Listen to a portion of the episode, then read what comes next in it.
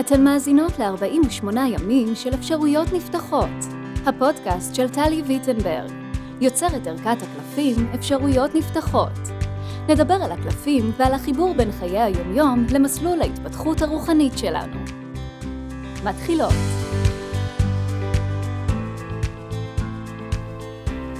היי וברוכות הבאות לפודקאסט 48 ימים של אפשרויות נפתחות. היום אנחנו בפרק מספר 10 שעוסק בקלף מספר 10, קלף הריקות.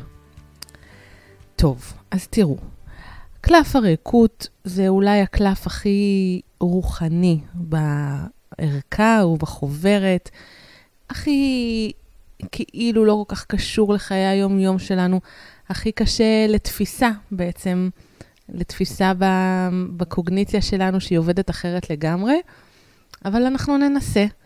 אני יכולה להגיד שבתור יוצרת הקלפים, זה שאני יכולה לחוות את זה או שראיתי את זה באותו רגע, זה לא אומר שזה זמין לי יותר מלכל מי ששומעת אותי עכשיו, ממש לא, אנחנו כולנו הולכים בדרך, אמ, אבל זה קלף מאוד מאוד חשוב, ובואו ננסה ללמוד אותו היום ביחד. אז אני אתחיל בלהקריא את הטקסט. אתם יודעים מה? שנייה לפני הטקסט, שימו לב לאיור, שימו לב לפשטות של האיור. האיור שלו כל כך, כל כך, כל כך פשוט, עם קווים כל כך נקיים, כל כך ניטרליים. אין בו שום דבר מתוחכם והוא לא בכדי, ולא בכדי. זאת אומרת, הריקות היא בדיוק, היא בדיוק הדבר הזה, היא בדיוק הכלום הזה. ובואו ניכנס לזה לעומק. אני מקריאה. מחשבות, תובנות, נרטיבים על מסע חיינו ועוד, מספקים לנו תחושת שליטה. אך שימי לב, זוהי תחושת שליטה מדומה. המצב היחיד שבו אנו יכולים לחוות סינכרון מלא, הוא מצב של ריקות, שבו אנו חופשיים מהנחות, מציפיות ומתפיסות עצמיות. בחברה שבה אנו חיים, מצב ריקות מתמיד הוא נחלתם של אנשים מוארים בלבד. ואילו אנו, הצועדים בדרך המודעות, ההתפתחות והתיקון הנשמתי, זוכים לחוות אותו כרגעים חולפים או כרוח המלווה אותנו בדרך. מצב הריקות הוא מצב של חופש מוחלט, ובו, בעיקר בו, כל השערים פתוחים, ואנרגיות חדשות, כלילות, מרעננות ומיטיבות יכולות להיכנס בחופשיות אל חיינו. קלף זה קורא לך לפלרטט עם הריקות, שאלי את עצמך בחופשיות, מה אם לא הייתה לך דעה מוצקה על המצב הקיים? מה אם כל מה שנראה נכון לגבי המצב הנוכחי איננו נכון כלל וכלל?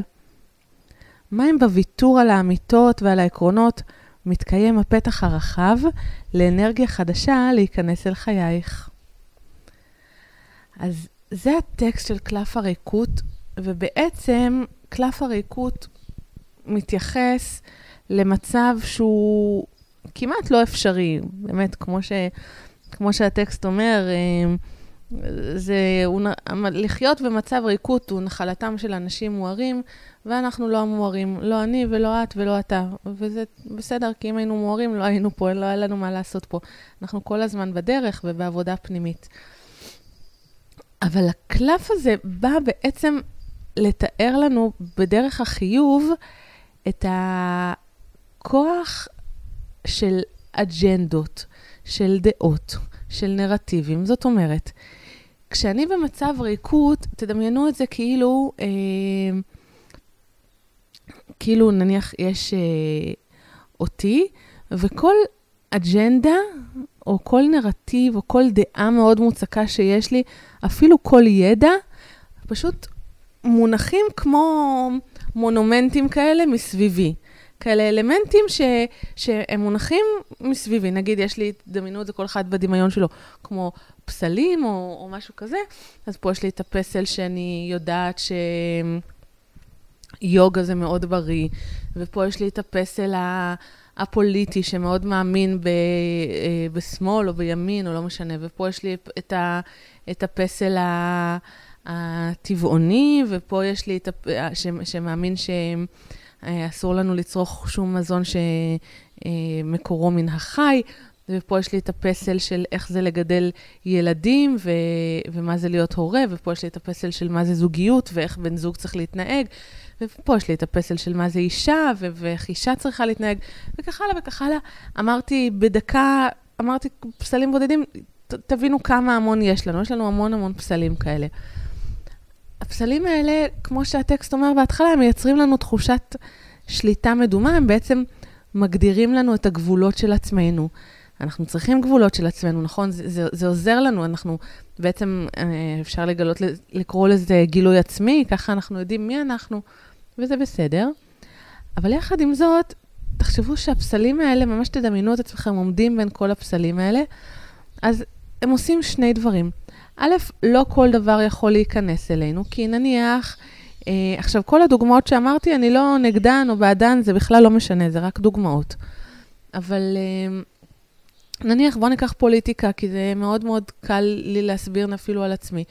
הדעות הפוליטיות שלי הם כאלה וכאלה, הם מצד שמאל של המפה. מה זה עושה לי במפגש בין אישי עם אנשים שאני יודעת שהם הצד הימני של המפה? מה זה עושה לי?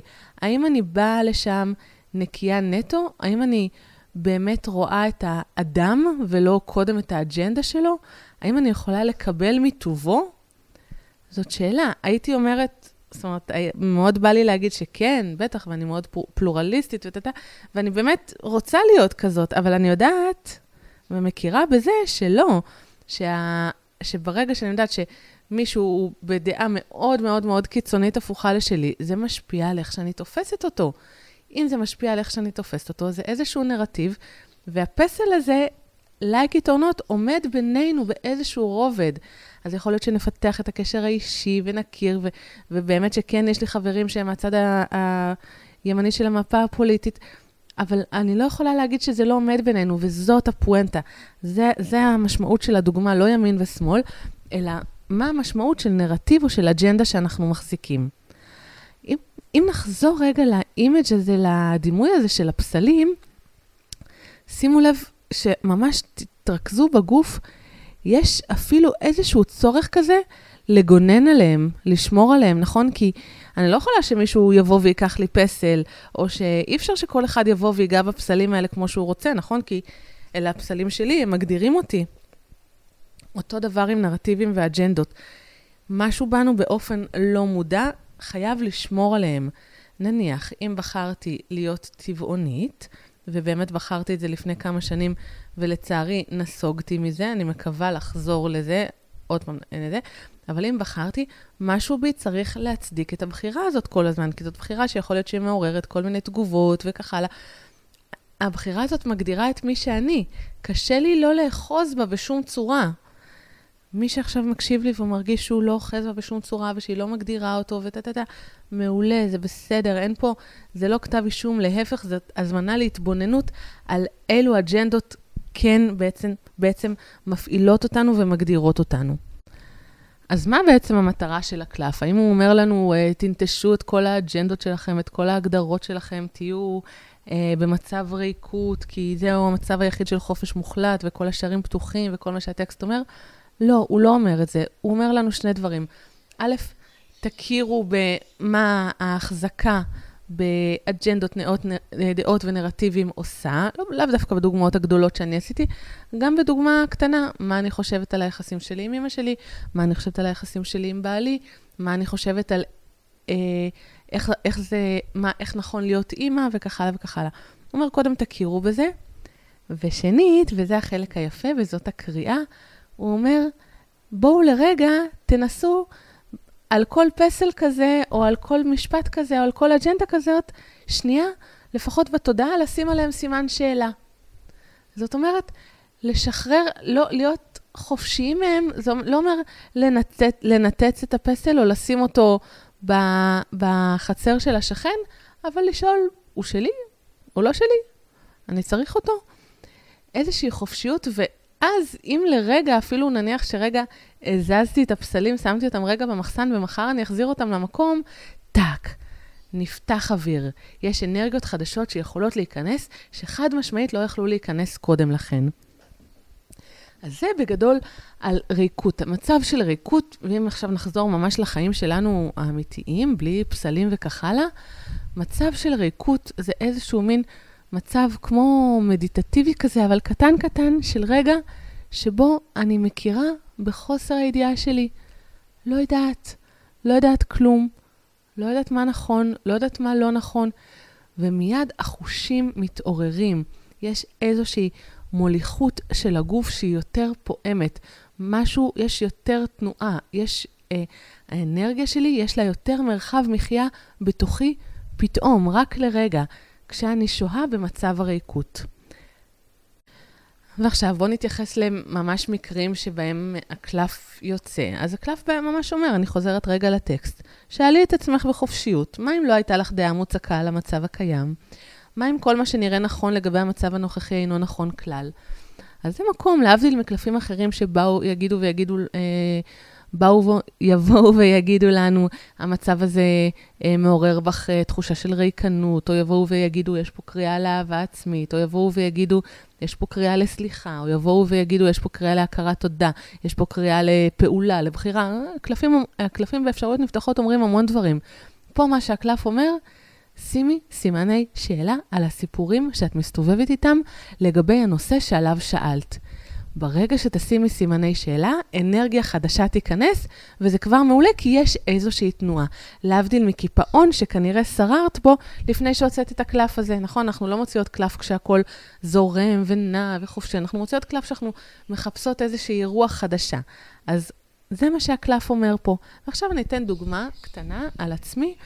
אמ, קודם כל, הקלף הזה זה לא קלף שיוצא הרבה. יכול להיות שהרבה מכם הוא כמעט אף פעם לא יצא לכם. הוא יוצא לפעמים, אבל יש קלפים שיוצאים יותר פעמים. אמ, לפני כמה זמן הייתה לי איזושהי, אני חושבת, התלבטות, אני לא זוכרת את הפרטים המדויקים, אבל uh, משהו על ההפצה של אפשרויות נפתחות בארצות הברית. וזה משהו שנורא חשוב לי, כי אני מאמינה שהם... Uh, קלפים מדהימים ושהם צריכים להשפיע לא רק בארץ, אלא גם בעולם כולו, ואני רואה בזה איזשהו פוטנציאל עסקי והזדמנות ובלה בלה בלה בלה בלה, מלא אג'נדות. ואז שאלתי, הוצאתי קלף שביקש לשאול על הפוטנציאל הצלחה שלהם, או על, או על משהו, משהו שקשור לזה, לא זוכרת מה. ויצא לי הקלף הזה, קלף הריקות, ואני לא בטוחה שהוא לא יצא לי גם פעמיים. ובשבילי זה מסר מקסים, מקסים, מקסים, מקסים, מקסים, כי וואלה, בחיי שאין לי מושג האם, אוקיי, בארץ צריכים אותם, אנחנו כבר יודעים, האם, האם צריכים אותם גם בארצות הברית, האם צריכים אותם בעולם, האם הם יצליחו, לא יודעת, או שכן או שלא. והרגשתי שהקלף הזה של הריקוד, דווקא הקלף שלא נתן לי את ה... כן, לכי על זה, זה בטוח יצליח, הכל אפשרי, טה-טה-טה-טה, דווקא הקלף הזה של הריקות נתן לי את החופש לפעול בנתיב הזה בצורה יותר הרמונית, שיותר מחוברת לעצמי, שיותר מחוברת לקצב שלי, שהיא הרבה יותר ענבה, שזה בכלל, הענבה הוא אלמנט מאוד משמעותי של קלף הריקות, כי בעצם כל האג'נדות, כל הנרטיבים, כל הסיפורים, כל הידע שאנחנו מחזיקים בו כל כך הרבה, הוא לא בדיוק בדרך כלל מתחבר עם ענווה, מהסיבה שאנחנו יודעים משהו שמישהו אחר לא, נכון? אז uh, זה ככה לגבי קלף הריקות. אני רוצה לשתף בעוד משהו אישי שקרה לי בשנים האחרונות, והוא קשור לקלף הזה.